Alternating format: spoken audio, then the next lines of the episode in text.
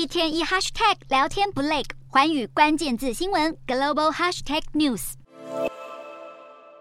前美国国务卿庞佩奥在二零二二访台时，曾公开表示，他将台湾视为一个独立国家，并誓言要改变美国对中国的贸易及外交模式。而近年来，许多媒体推测，庞佩奥将会参加美国二零二四总统大选，让人十分好奇。若是庞佩奥当上美国总统，将会为美国、台湾与中国的关系带来什么样的影响？庞佩奥在近期即将推出的新书回忆录中提到，自己在担任国务卿期间，曾经因为公开指控中国一再拖延与外界分享新冠病毒资讯，而被时任美国总统的川普痛骂，甚至被要求闭嘴。主要原因是在疫情爆发初期，美国需要中方提供的医疗设备。而庞佩奥公开谴责中国后，习近平在通话中向川普表达了对庞佩奥的不满，使川普担心庞佩奥对中国的态度将会影响双方的合作关系。事实上，庞佩奥在担任国务卿期间，对中国的政策主张都属于立场较为强硬的鹰派。而庞佩奥在书中提到这段过往，让美国媒体推测他是想透过此事来凸显川普对中国的态度比自己更加友善，这可能会成为两人未来竞争总统选票的关键议题之一。